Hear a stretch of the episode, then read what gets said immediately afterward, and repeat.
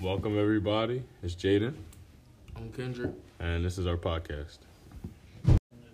Today's topic is Sherman's March to the Sea.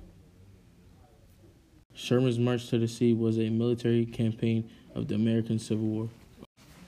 Uh, it was located in, in Georgia, and it ranged from Atlanta to Savannah. Sherman's March to the Sea started November 15, 1864, and ended December 21st, 1864. The reason for Sherman's March to the Sea was to frighten Georgia's civilian population into abandoning the Confederate cause. So, Kendrick, would you like to inform our viewers about what happened at Sherman's March to the Sea? Well, Jaden, according to our research, the soldiers did not destroy any towns in their path. They stole food and livestock and burned the houses and barns of people who tried to fight back. During Sherman's March to the Sea, there were many events leading to the March to the Sea, starting with the fall of Atlanta. So, Jaden, could you tell me what the fall of Atlanta was?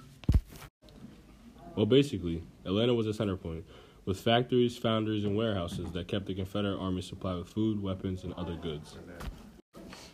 The fall had made even the most loyal Southerners doubt that they could even win the war. Kendrick, could you tell them what's next?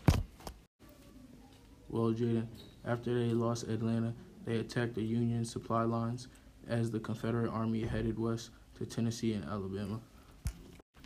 How did they actually attack?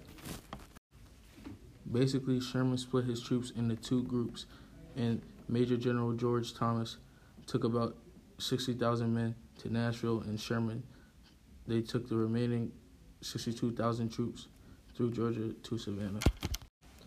Well, what did the troops do when they were taken to these places?